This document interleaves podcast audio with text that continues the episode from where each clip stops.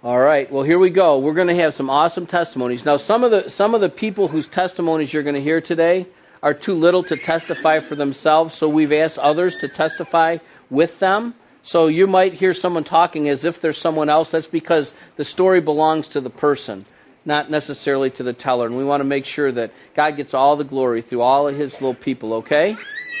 All right, so let's get started. Our first um, testimony today is going to be Rosie Molina. Rosie, come on up.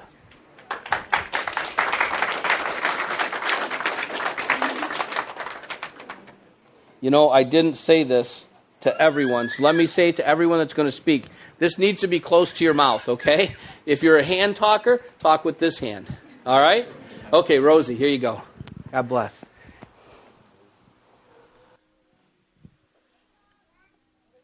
Um, so.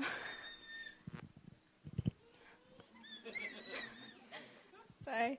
Um, I'm 15, and we I'm like the oldest of six kids. We have two foster kids, and one's adopted. We've been doing this for three or four years now, and I I really enjoy it because I really like having the little kids, and I like being able to help out and take care of people that that wouldn't have a home otherwise, that wouldn't they wouldn't get to feel loved or maybe they wouldn't get to learn about God. And I really enjoy that feeling. And I feel like I'm helping out. Um, because I've heard some people say that they shouldn't be foster parents because they don't want to take away from their kids. But I don't feel like I'm losing anything. I feel like I'm gaining something. Like, I get the experience of taking care of little kids, obviously, and I get to be a part of something bigger. I get to make sure these kids feel loved, and it's it's a great feeling. I really like it. And I mean, I've get to have some things like sometimes I don't get to watch the movie all the way through sometimes, or do everything I want to do, but but in the end, I feel like it's always worth it because because if kids don't get taken care of, sometimes they go to places like a juvenile correctional facility, and there's kids as little as newborns there. And I mean, they can only stay there for six months, but the first six months of their lives are spent with nobody holding them, and nobody, nobody tucks them in at night. Nobody, nobody really cares. They just lay there by themselves. And when we take a kid into our house, they don't have to spend a night there. We get to take care of them, and they don't have to be like, well, nobody wants me, and they don't have to have that feeling because we want them. And I wish we could take more kids. I really do. I really enjoy it. I like having all these kids at our house all the time. It is crazy sometimes, but it's fun. I like it a lot. Uh, but yeah, not that much. Good job. I'm so proud of you.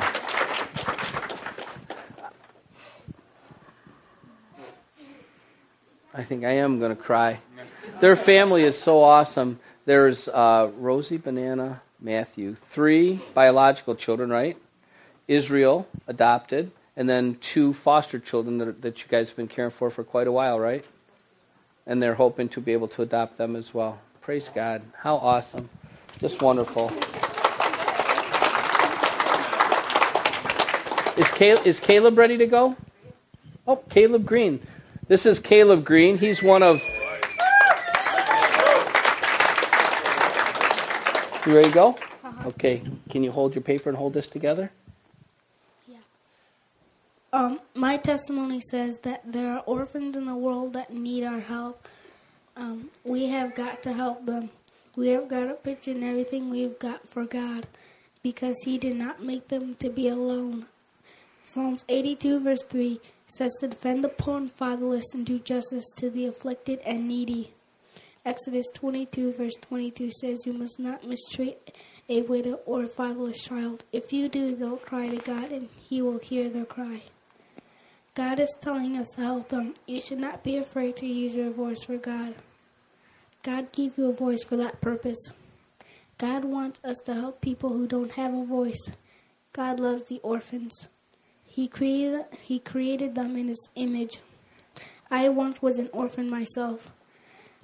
I was born in Liberia, West Africa, and lived several years there. I don't even know my real birth date. They don't keep track of that sort of stuff in a bush of Africa. They just try to survive. I have a heart for the orphan. I know how it feels not to get enough to eat or enough love or enough fun. And I just wanted so badly for a mom and a dad to love me. I wanted a mom to hold me when I cried, and most of all, I wanted a mom and a dad to give me a hug. I would cry at night for love in the orphanage. God heard my cry and came to help me. He saw how long he saw how I was being treated and how lonely and angry I was. He did not like it. He sent my mom and dad to get me and my sister Madison and bring us home from around the world. Nothing is too hard for God. Psalms 19, Psalms 139 tells us who we are and who we are made for. We are made for glory. Orphans were not made for the dumps or for the garbage. They are made for God. God loves them just like He loves you and I. But He needs you all to be His hands and feet to go get them and bring them to your families, like my mom and dad did. Psalms 2 verse 7 says, He said to me, You are my son, today I have become your father. My dad says the same thing. He adopted me and made me his son, forever. I haven't been the easiest child, but mom and dad have never given up on me, just like God never gives up on you. You should help the orphan by sending them food or money or making them part of your family. They are counting on you. Well, I'm done. Stay here. Hey, wait, wait. Stay here a minute, Caleb. Stay up for just a minute. You know you're a good boy? Yeah. Everybody just reach your hand up here, please. Father, in the name of Lord Jesus, we are so blessed to know Caleb. We're so grateful for having him in our family, Lord, our big church family and in the Green family. And we just pray against any device of the enemy that would try to undo the good work that you're doing in Caleb's life, and even maybe more importantly, Lord, the powerful work that you have to do through Caleb in your kingdom. Because Caleb is an awesome, awesome good boy. And I know it from heaven, when you look at Caleb, you smile so big. We just pray for him in Jesus' name. Amen. Amen. Caleb, I'm telling you, you are just a good boy. All right, get off the stage, you. you did a great job, Caleb. Katie? This is Katie Hamline. I had the honor of marrying her and her husband Thomas. There you go. Yeah. All right. Um, uh, my biological brother is 18 months older than I am. And um, because he was born before I was, he was placed into a foster home due to uh, our real parents just not taking very good care of us. And uh, by the time I came along, my parents didn't really have another option, so they just put me into a foster home with my dad and mom. And uh, by the time that we, I was maybe six months old, my dad had decided to adopt us because he wanted my brother and I to stay together. Um, but then I want to say, maybe about the time that I was four or five ish, my adopted mom had left. Like, uh, Par- my parents had got divorced. Um, I don't really know the reasoning behind it, but it's just the way things happen, I guess, sometimes. But um, they got divorced, and my mom, we had visitation rights, and everybody got to see each other between my sisters and everybody. And uh, I went, our meeting ground was like a McDonald's. And uh, we went to McDonald's to get to go to my mom's for the weekend, and uh, mom just didn't show up. Um, Mom had moved with my sister and her new husband down to Texas and didn't tell any of us. And I gotta say that there just there's so much anger in that, so much anger, and just not only just your birth parents not even being able to take care of you, but other people just walking away and walking away and being so young, you don't understand that. You just you, you just yeah. you get you just get angry and not at just yourself but I got angry at my dad, who stood there and said, I'm here. You know, it doesn't matter. And remember when I would just go through my fits and he, I would get mad at him, he'd say, Katie, you kids are all I have. and you and I'm all you have. So we don't really have an option in not figuring this out. So let's let's do this, okay? And then as I got older, um, I would come to him with my problems, whether my problems were like through 10 steps of being disobedient and doing the wrong things. I always came to him and told him, and he said, Well, Katie, we'll get through this. We always do. And in that instant, my problems didn't become mine, but they became somebody else's. And I knew that somebody cared. And through all the hardship and anger, just knowing that one person is there and one person cares is enough. And I kind of was thinking about the people that don't know God and the people that walk away from God and how that they don't understand that kind of love. And I don't I really don't blame the people that weren't shown the kind of love that I have for not believing. How could you believe that someone would take your problems as their own? Someone would love you no matter what you did. It just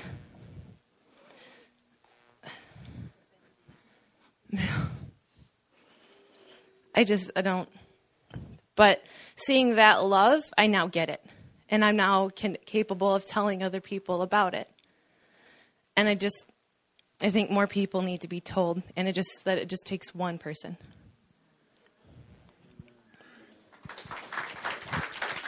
You did great. Good job.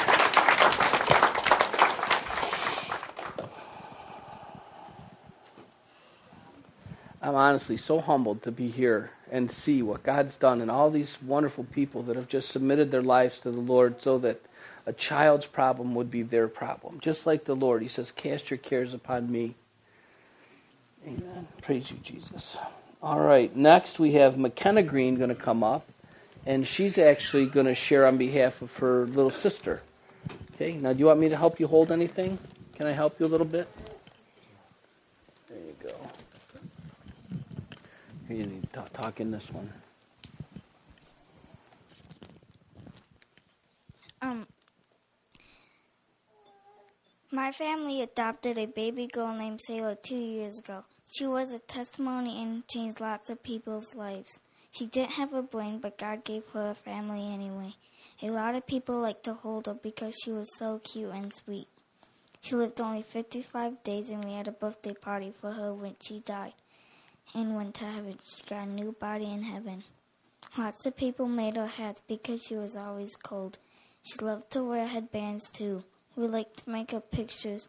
When we take a new family photo, we hold her picture in a frame. She died two years ago, but she will always be my sister. She made me so happy. She made me want to be a missionary when I grow up. I want to hold sick babies until they go see Jesus. She taught me how to love so well. Every baby needs love and every baby needs a family. She changed my life forever. I'm glad mom mom and dad said she could be my sister.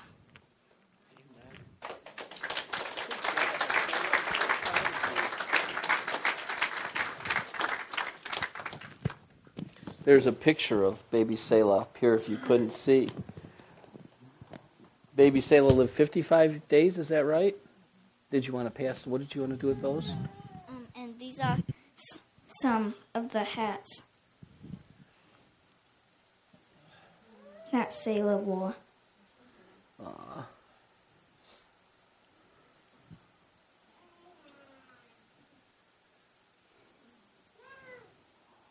Beautiful.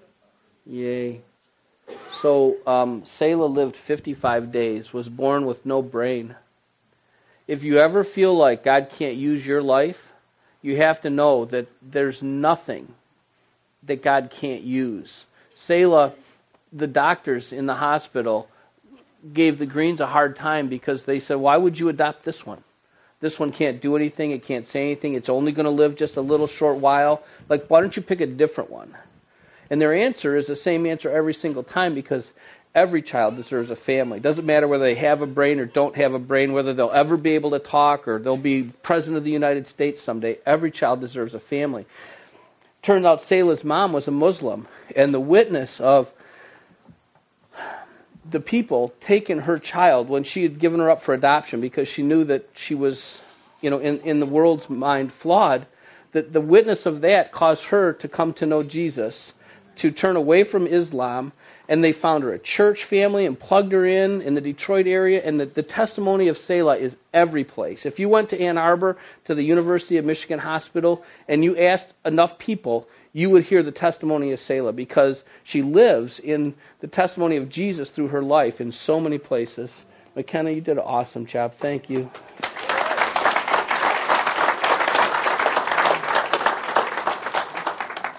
Shane, Sekroth, and Becca going to come and share with us about Isaiah. Pat uh, asked me earlier this week to uh, to represent Isaiah, and um, there will be some. There's a picture of him, um, and he uh, he said, "Would you do it?" And I'm like, "Well, sure." And he mentioned something about Becca helping me out, and I thought, "Wow, she's a lot prettier look at than me, so I'll take that deal." Okay, um, thanks, Everett. I'm going to speak as if I was Isaiah, just so you, when you hear the I. Um, I was I was conceived in a gang rape and born June 30th, 2008. I was born with a cleft lip and palate and addicted to drugs. And the family that was lined up to adopt me back out due to those circumstances. So I had no family. Within the first few hours after I was born, I started turning blue and was transferred to U of M. I'm not going to make it.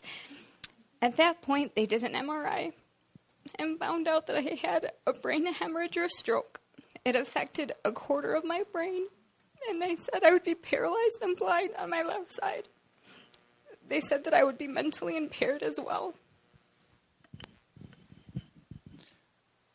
So now the social worker is going to work to try to find me a home, and not only do I have a cleft lip, palate, and addicted to drugs, I now have a stroke and just lost a large portion of my brain.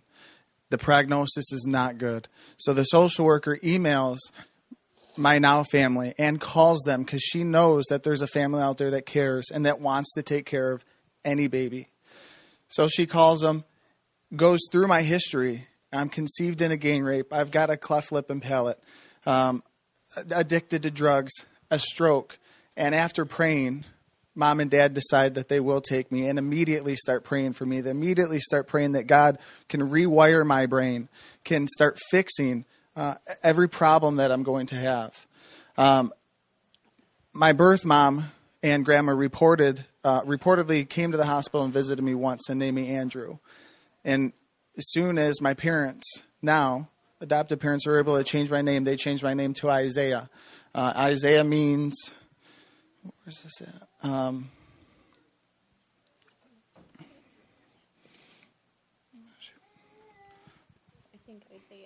Isaiah means the Lord helps me and the salvation of God. My middle name is Jason, which means healed, and they kept Andrew in my name, which means man warrior. So if you put it all together, the Lord helps me, salvation of God, healed, and man warrior. And I think when you look at Isaiah, that definitely describes who he is. I was in the NICU at U of M for two weeks. Because of all the paperwork, because all of the paperwork was not finalized, the director at the time of my adoption agency took me home and took care of me for six weeks until all the paperwork was ready. My mom and dad, Ben and Kim, visited me weekly until I could finally and legally go home to be with them. That day, which the Greens call their gotcha day, um, Tim and Claudia, the directors of the adoption agency, took um, took me home with all of my things. They all prayed over me, and then the final handoff was made. Goodness, I was theirs, and they were mine forever. I had many surgeries. I had a cleft lip repair, cleft palate repair, adenoids and tonsils out, three eye surgeries. He still needs healing with his tear ducts, um, and many other tests and procedures. We've gotten to know many of the professionals at the hospital during my cleft lip repair at four months old. We befriended an anesthesiologist during a surgery delay, and she was so touched by me and our family that she ended up donating a freezer full of breast milk to me, as did her sister. Now Isaiah is all caught up he turned four in June. He's not paralyzed or blind. he's not mentally impaired. He walks, he talks, he's smart, and he's potty trained, which they say is a miracle. It it's such a, a blessing for us to. I mean, even whenever we've had the privilege of spending time in the children's church with the kids, I love Isaiah so much. He has the biggest smile, and when I picture him in my head, I see his big smiles, and his his eyes even smile. It's just it's the sweetest thing. And a lot of times, you know, people, aw, people think he's sleepy. You know, what could you? No, yes, he's such a sweetheart. I mean, there's so many ways to help. It, it doesn't necessarily mean, you know, adopting or fostering a child. And, you know, if God calls you to do that, what an honor. What an honor. But even donating breast milk, um, you know, helping provide dinners whenever a child is having a surgery, just bearing the burden with them. That's that's the biggest thing.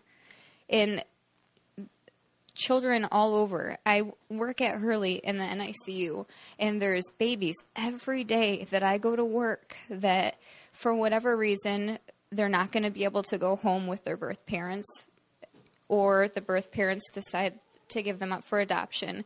And they have really serious problems. And it's easy to, I don't want to say, it's not easy, but I, we just need to support families.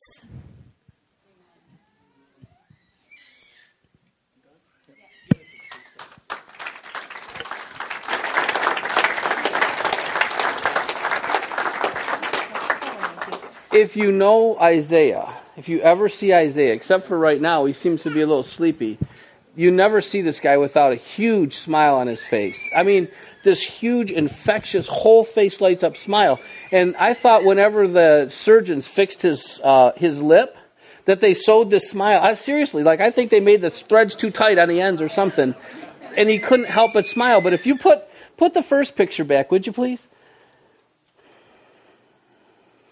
He had it all along. He's just a smiling, happy guy. Praise God. All right. Well, Teresa, I'm going to make you a trade. Maybe you could send Annika up and I'll give you Isaiah. Hey, Isaiah, do you want to say hi to all these people? Not so much? Okay. All right. Here, Miss Teresa going to help you down, okay, buddy? Here you go. Man, I'm telling you what. Okay, where's Annika? Oh, there you are. Come on up, sweetheart. You mind if I sit with you while you do your testimony? Here you go. Um, hey, just a minute. Just in case you can't tell because we look so much alike, this is my and Teresa's daughter.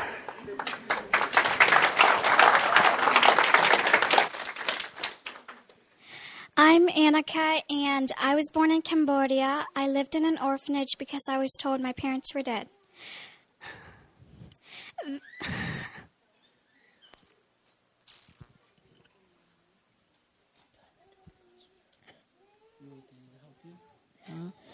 Want me to help you? Okay, I know your story. Huh? Annika was orphaned as an infant in Cambodia, and she uh, was put in an orphanage by someone from her village, and uh, they told her that her mom and dad were both dead. Um, we really don't know for sure what happened to them. And a family from America, actually from Fenton, adopted her at age three. And um, they're to really be um, honored because at the time they started the adoption, it was legitimate to uh, adopt from Cambodia. And then as that process went on, the United States, because there was so much corruption in Cambodia, the Cambodian government and the American government decided that no more children were going to leave Cambodia for adoption in America. And they literally had to fight two governments to get Annika out of Cambodia. Um, they were her family. They brought her to Fenton. They lived in Fenton for a little while, and then they moved to New Zealand. And they were her family for six years. And then, for whatever reason, they decided to do what's called a disruption of an adoption and told Annika that she wasn't going to continue to be in their family. And that's when um, we came to pray. Uh, ben and Kim Green. Annika lived here for about six months with the Greens on what they call respite. So we got to know her when she was here uh, uh with Ben and Kim for those six months. And they said that the her previous family wasn't going to keep her anymore, and and they were asked to take her, but they made a promise to their oldest children that they would always be the oldest brother and sister.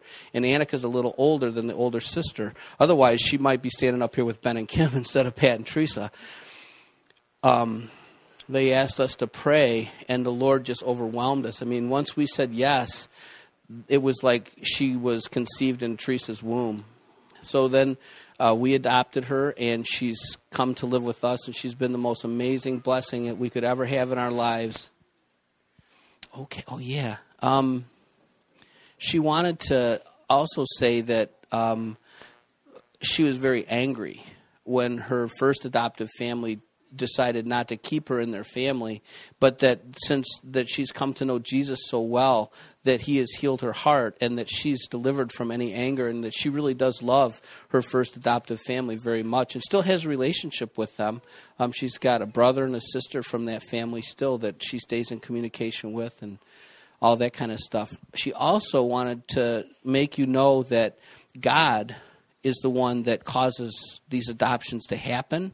And there's a testimony from her mom that she wants to Teresa to share.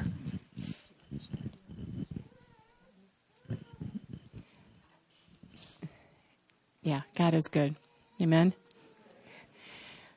Um, two years to be prior to us even knowing about Annika. Um, well, let me give you the front, the beginning of the story. Um, I was scheduled to speak one Sunday, and I was looking through my past journals just for something that um, I don't even remember what it was. And I came across an entry, and it was in November of 2008 or 2000 and, yeah 2008 I believe. And it was an entry about I had a dream, and I just recorded the dream that I was pregnant. And when I gave birth to the child, it wasn't a baby, it was a little girl. And the little girl had dark skin and dark hair and dark eyes. And my first thought in the dream was, oh my gosh, what's Pat going to say? He's never going to believe this is his child. but see, that's how God works. Even though Annika was adopted first by a family that rescued her from Cambodia, he was already two years prior to her disruption preparing our heart through a dream, which I didn't make the connection until we went to New Zealand and brought her home that November, the following, like two years exactly, when I found it in my journal. When I read it, when I looked at her, I realized she was the little girl. So God was already preparing our hearts. So pay attention to your dreams, pay attention to your visions even though you don't understand what they mean at the time and you just pass them off as must have ate something funny that night. Um, we had two grown sons. We were both turning 50, or both had turned 50. Adoption was the furthest thing from our mind, but not God's mind. Amen. Amen. Yeah. Hey, I just want to say one word, too, about it's unusual. Can you imagine? Um, what would be the so- social stigma of adopting a child and then giving that child back, saying, I don't want that child anymore.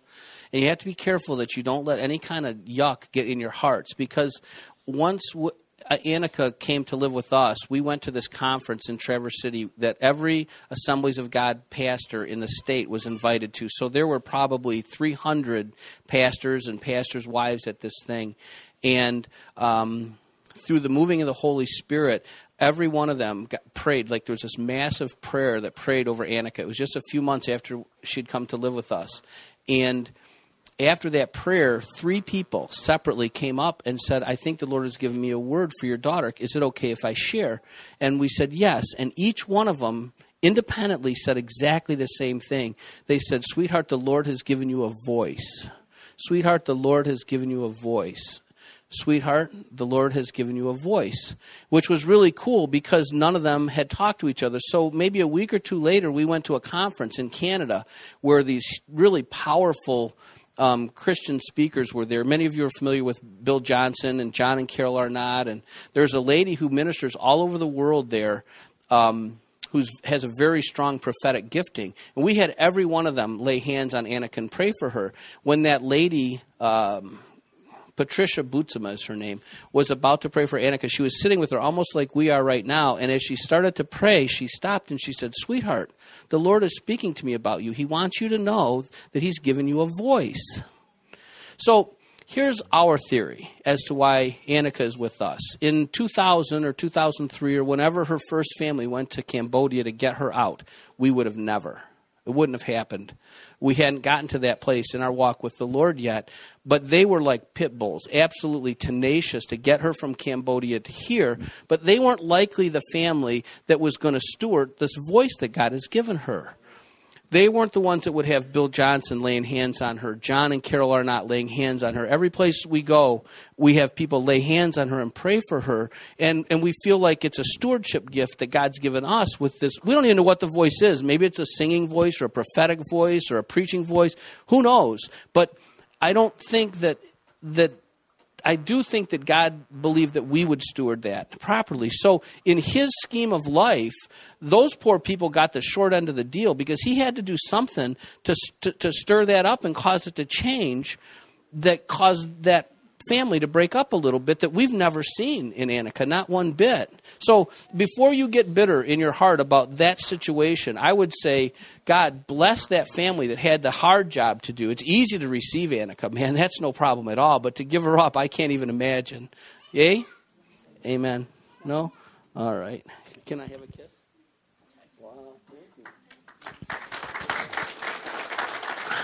I got to usually work a little harder than that to get a kiss. That was pretty awesome. All right, I don't have my thing. I don't even know who's next. Oh, Teresa's next. Well, that's easy. You can have the chair. This is Josiah. Can everybody say hi, Josiah? We have a picture. He is going to blow bubbles for us, so he's good at that. Josiah Green. I'm going to share first the dream that Kim had. And this was back in April, April 3rd. Pay attention to the date. She says, Two weeks ago, I had a very vivid dream. I was at a hospital and was told to go to a different set of elevators than I had intended. I got in, and there was an elevator attendant in this elevator, and only special people could use this elevator. And no one could use it without the elevator attendant. He let me off at the fourth floor, and I was told to go to bays three and four. I walked in and saw a beautiful Caucasian baby boy laying there on his right side with something wrong with his mouth, waiting for me.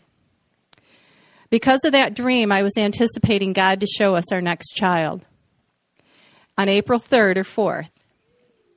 Sure enough, in the afternoon on April 3rd, I got an email saying this referral agency was looking for a family, a special baby, for a special baby about to be born. Within 10 minutes of reading it, two more friends had forwarded the same email to me.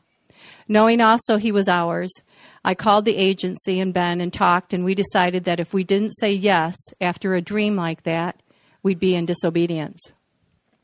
So we said yes. We submitted a letter to his birth parents, and they liked us right away, and we had a phone conference soon after where things were finally finalized. The mother, Josiah's birth mother, delivered extremely fast in the middle of the night on May 2nd, and he was born at 1:42 a.m which is another significant time for us for other reasons. You'll have to ask him. I don't remember what that is. We received a call that morning telling us, and by noon, I, Kim, was in the car and on my way to meet him. Back to the dream. He was born on April 3rd. was in bay number three when I got there in his pod of four. He was white. He had a tube in his mouth at that time to help him eat before they put it in his nose. He was a big baby weighing eight and a half pounds. He was alone. Birth mom had delivered at a different hospital. The front of Akron Children's Hospital was exactly like I saw it in the dream. So, Josiah's history he is the third baby boy born to his birth mom that she delivered in three years. They were all born with this rare genetic disorder called CASK syndrome, which affects the central nervous system. The first brother, Adam, lived only two weeks. The second brother, Connor, lived 14 months and died just two months before Josiah was born. Both birth parents are in their early 20s. Mom was also adopted as a child. He was hospitalized only three weeks, which was a wonderful surprise because we were expecting much longer based on their prior experiences. Josiah's light, life has shone bright in the, in the NICU because of the value that the Greens placed on him. We drove several times to visit him, called multiple times a day. We took all the kids. The Greens have 12 children, including Josiah. They took all the kids. We took all the kids to visit their brother as well. And during that visit, a neonatal natal, natologist, thank you, thank you, Becca, asked Benjamin and Kaya what they thought of taking home such a special baby. Benjamin said, He's like a drink, and we are the cup holders. Our job is just to hold the drink and enjoy it. The doctor was floored with such a deep response. As I left the hospital with Josiah, the head of the NICU stopped me in the hallway and said that he's only met a few people like us. And he thanked me and my husband. He gave me a hug and he told me he'd be praying for us every night. He thanked us for giving him a family. Josiah is visited every week. This is current. He is visited every week by a hospice nurse to monitor him. He is also seen at U of M to help manage his seizures. We don't know how long. Actually, Josiah just celebrated his um, six month birthday, which is a miracle in itself. We don't know how long Josiah will be with us, but Josiah has a, fe- a forever family. I told Kim that just like Selah, Josiah has shown me beauty in the suffering.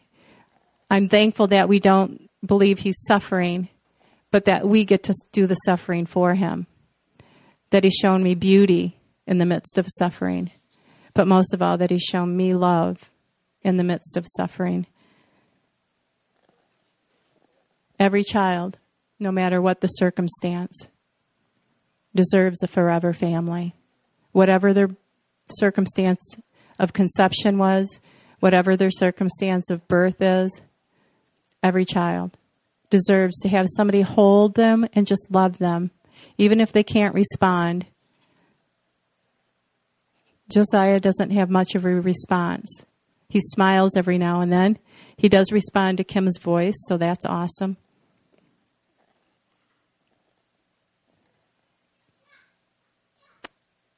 Yeah. Amen.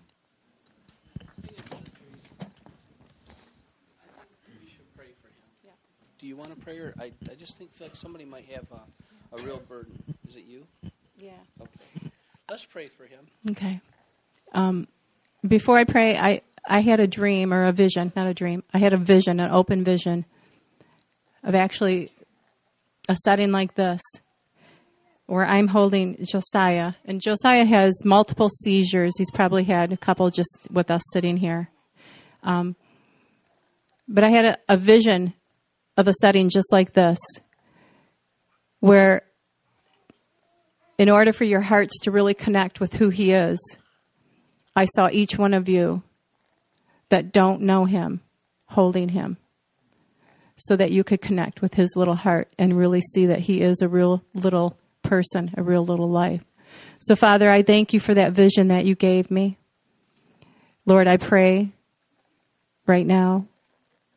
I just thank you for this gift, this gift of life, that you are teaching us to, to love in a way that you designed us to love. God, that we wouldn't look and be repulsed, we wouldn't look and be fearful. We would just see each person, whether a newborn or an old age, as precious, as a precious life. And Father, I just thank you right now for Josiah. I thank you for what he has meant to this family, to the Green family. God, I pray that the seizures that he has continuously, Lord, we know that you can rewire everything. We've seen you do it with with Isaiah. God, we ask that there just be a rewiring in his brain. That his central nervous system would be connected as you designed. And we just call heaven down to earth to manifest in Josiah's body. God, I thank you that when you look at him, you see perfection. God, help us to see through your eyes and that we will move and be your hands and feet in Jesus' name. Amen. Amen. All right. I look at that guy's face and it just, I don't know what it is looking at him. I just feel so much like Jesus is there. His big eyes, he's blind, he can't see anything, but his eyes are open so big and beautiful. Man, praise you, Jesus. Okay, next one is uh, Ken Hill and Noah Green. It looks like you're going to need my help. I mean, big Noah and little Noah.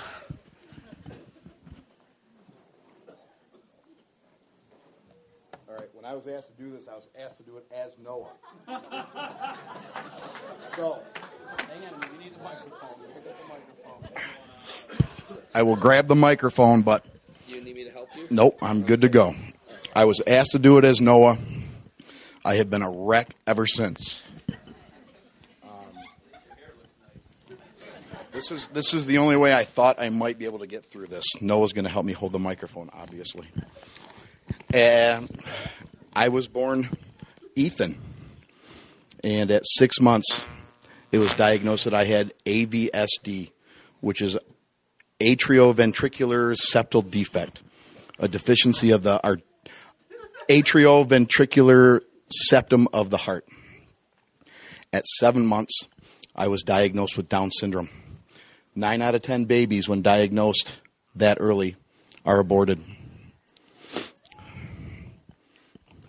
Had slide number yep, slide number one. Since my mother had already had my birth mother already had a history of abortion, it's pretty certain that I would have been aborted as well. The out of state adoption agency had a family picked out. When I we're going to eat the book. when I was born, they backed out. So the adoption agency found another family and they backed out too. Their agency couldn't find a family to take an African baby with a serious heart defect and Down syndrome.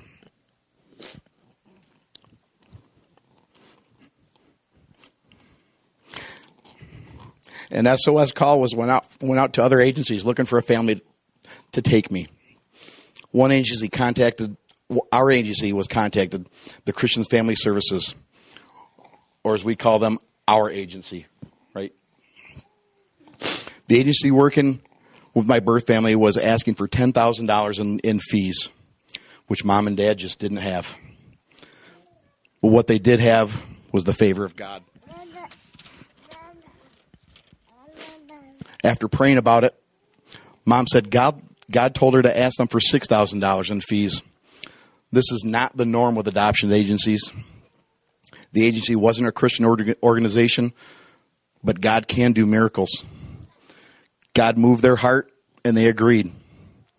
The next morning, slide two, mom and dad emptied their hearts, their bank account, and were holding me within a few hours in a Detroit hospital. So mom and dad named me Noah Justice Ethan Green. Noah meaning peaceful. Justice meaning deliver what is just. Ethan was my birth name, meaning long lived in wisdom. Slide three. I am adoption number 12 for, for my family. 12. Ah! Somehow my brothers and sisters call me Oaks or Oaksy. I like to think it's because I'm going to be big and strong like an oak tree. Next slide. There you go. Nice. On this slide, I'm officially named a green. We signed the papers in some real big fancy office. We all had to take baths and put on clean clothes, but it was still pretty fun. I'm a green. Wahoo! Next slide, please. 11 brothers and sisters. That's a lot of people to play with. Also, that's a lot of dirty socks, a lot of food, a lot of shoes. Oh, yeah, that smell isn't me. I think it was Parker. With a family so big, you'd be surprised at how much time we spend together. Playing, praying, reading, trips to museums, hiking, camping. You're never alone when you're in the Greens house, whether you want to be or not. Next slide. Dad and I getting some alone time to look up into heaven. I remember thinking, God,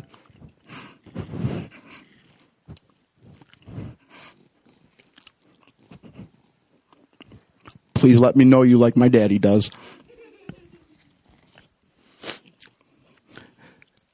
Next slide. Every day is special in our house. Birthdays are the best. I even got my own cake. I love cake. Then it came time for my first haircut. I thought, wait, what if my power and strength come from my hair like that old guy, Samson? Then I remembered my buddies, Mr. Ken and the pastor dude has no hair. How bad could it be? Here's me praying the next slide. Oh God, I'll get the haircut, but please let it grow back, unlike those other two guys.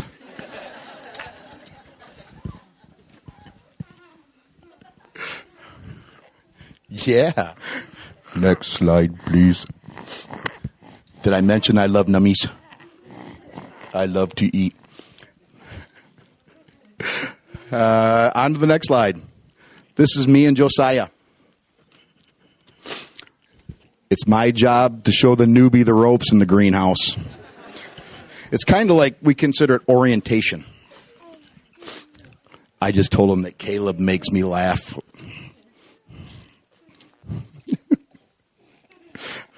yeah.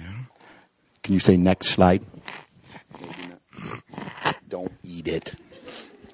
This is our family. Mom and dad teach the living stones at church, and we all love to go love going to church on the street, even though we have to put on clean socks. God has brought our family together. We are all different. We all have something that makes us special.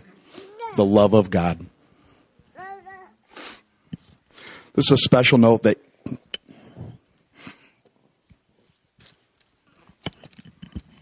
this is where it's going to get tough. Kim wanted me to make sure that I shared this with you guys. Don't turn it. I need that page. Where's your here? Take this. Take this. Yeah, there we go. You gotta take it.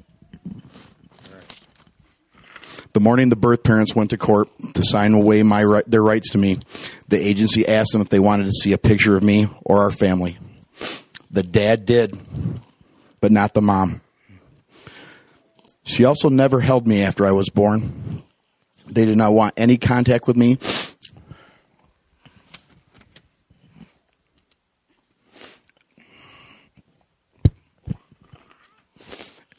And only wanted to know if I died. Last slide, please. With that, I'm going to share this. We don't need that anymore, do we?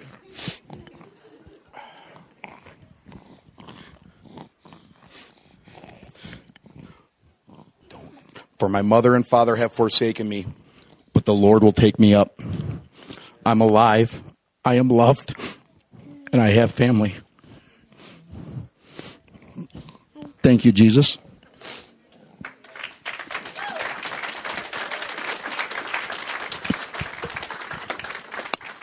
We go kisses.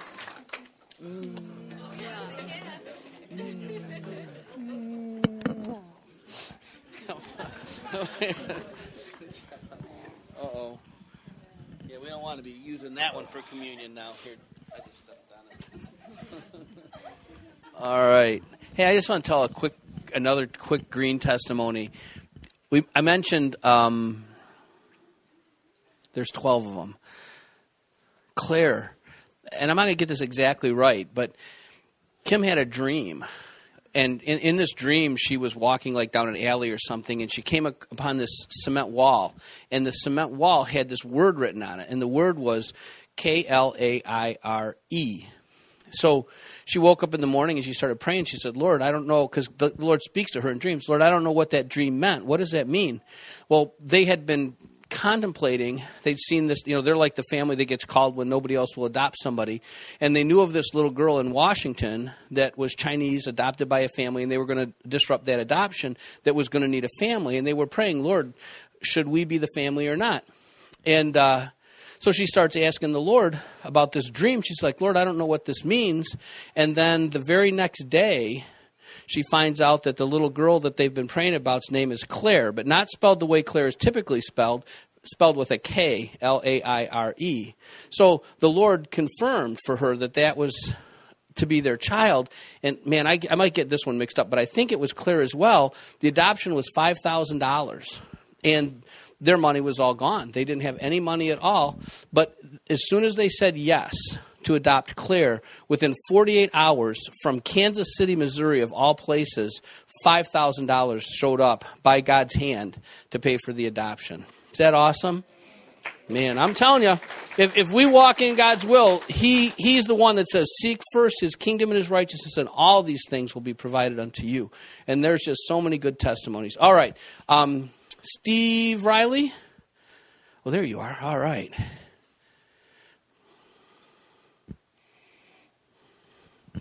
There you go. God bless you. Um, I was in Chicago when I got a call from Pastor, and he says, um, "I'd like you to do something for me." Well, a long time ago, when I uh, I was raised by a um, non-denominational uh, circuit pastor, which was my grandfather, and he taught me at a very young age that you, if you believe that person um, is anointed by God, then you definitely um, will never not lift your hand to them. And when Pastor called me, he says, Will you do something for me? And I said, Well, absolutely. Before, I, before he said the whole thing, I agreed to something. So he asked me to, to speak here, and, and I'm in a crowd of, of uh, business people at the time when I took the call. So I said, Yeah. And I still have an old flip phone. I closed that thing and said, What did I do? And so I am probably the most uh, least deserving person to be standing here today. But uh, I'm not going to take you down the road um, because some of you have been down the road in some of the testimonies that I've been, and each story is unique. I am, uh, and emotionally, I think you've all, um, if you didn't have any emotion out of today's service, then you need to go get checked. Um, so I'm going to take you down a different road.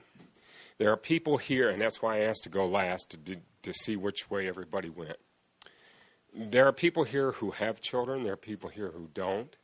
There are people here who may think you. Um, in my situation, when I was a teenager, when I was um, in 11th grade, I broke up with a girl because she wanted six kids. I wanted zero. Um, I met her at our high school re- reunion, and guess who has six kids and she only has one? Um, so, so God can take you a lot of different ways, and so uh, m- my my plea to you today would be that maybe being a an adopted parent is not the right thing for you. Um, maybe not being a foster parent, which is what I started out being, um, is not the definite road for you. Because in your walk with God, you'll go through seasons. Seasons do change.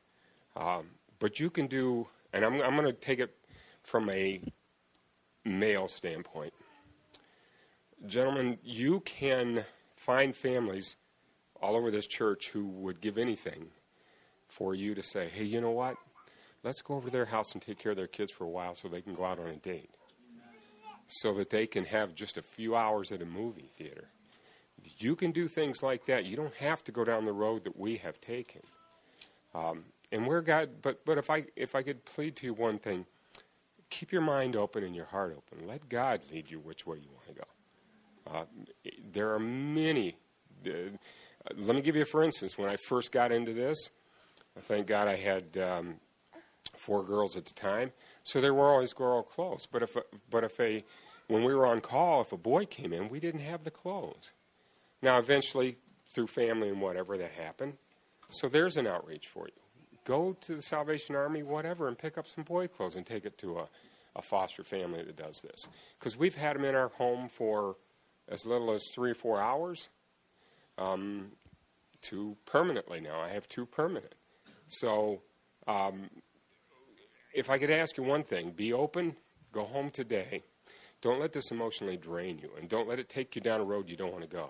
It's got to come from your heart. So open up your heart. If God speaks to you, you want to get involved, come see us. Anyone that got up here today, there's different avenues for you to get involved. Because had I not, had I not, yes, I have six children, and yes, I have 11 grandchildren. 11 and a third, basically. Um, I wouldn't have this in my arms. I wouldn't have another one on the way. Um, and to a single dad, I, I go home and I think, oh man, it's so nice to go home. I don't have any pets. I don't have anything. All I have to do is clean up whatever mess I made. But I'll tell you what, folks. Um, I'm 58 years old, and it's uh, it can get lonely. And so there's always an avenue for you to reach out. That doesn't have to be permanent, but if you just open up your heart and let God open the door for you, there's an avenue that you can reach out and you can touch many, many lives. Because you're going to get to heaven someday. Somebody's going to come up, shake your hand, or give you a hug. And you're not going to know that person. And they're going to say, You are a reason that my life was changed. And it doesn't get any better than that. All right, Pastor? It's yours. Sure.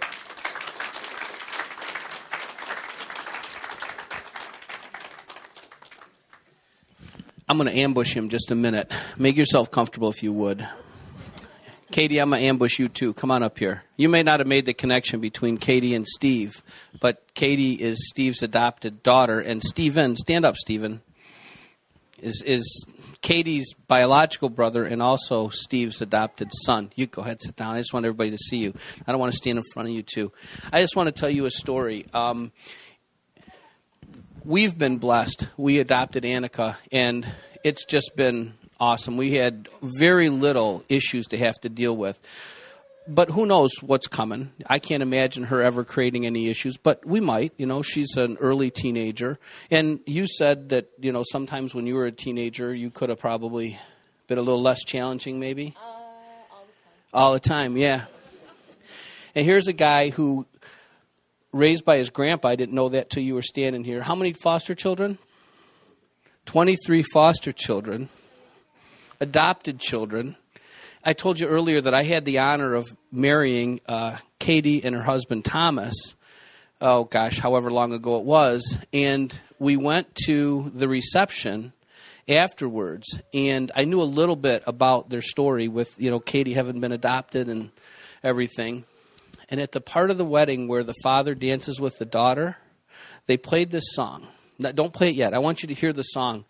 And I'm telling you, as I'm watching this man and this woman dancing together, it was like it was three people. I could see Jesus. I could just see Jesus. And then I could I could sense the Lord and how he was how the Lord was blessed by a man that would sacrifice his life for other people. Jesus says there's no greater love than that you would give your life for another. And that doesn't just mean that you'd stand in front of a bullet. That means that the things that you might have to do with your money that you could do, you don't do because you're caring for children, all these different things. And I saw a guy dancing with his daughter, with Jesus standing there with them, that had to say, God, I would do it every time over again because of the wonderful, wonderful woman that she's come to be. So, if you'll just bear with me a minute, I want you to think about if, if the Lord has stirred you towards adoption and all you think about is, oh my gosh, what about this and what about that? I want you to hear this song and I want you to picture a man and his daughter on her wedding day, okay? Please play for me.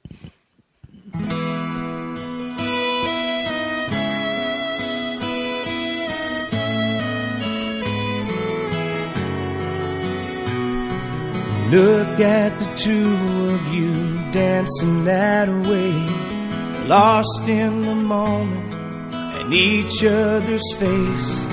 So much in love, you're alone in this place, like there's nobody else in the world. I was enough for her not long ago. I was her number one. She told me so, and she still means the world to me, just so you know. So be careful when you hold my girl. Time changes everything, life must go on. I'm not gonna stand in your way. I loved her first, I held her first, and a place in my From the first breath she breathed, when she first smiled at me, I knew the love of a father runs deep. And I prayed that she'd find you someday. But it's still hard to give her away. I loved her first. How could that beautiful woman with you be the same freckle faced kid that I knew? The One that I read all those fairy tales to and tucked into bed all those nights. And I knew the first time I saw you with her, it was only a matter first, I held her first, and a place in my heart will always be hers. From the first breath she breathed, when she first smiled at me, I knew the love of a father runs deep. I prayed that she'd find you someday. But it's still hard to give her away. First.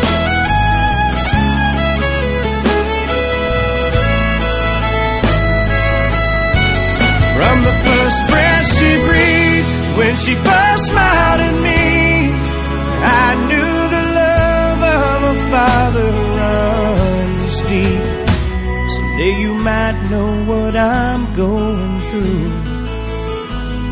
When a miracle smiles at you, I loved her first.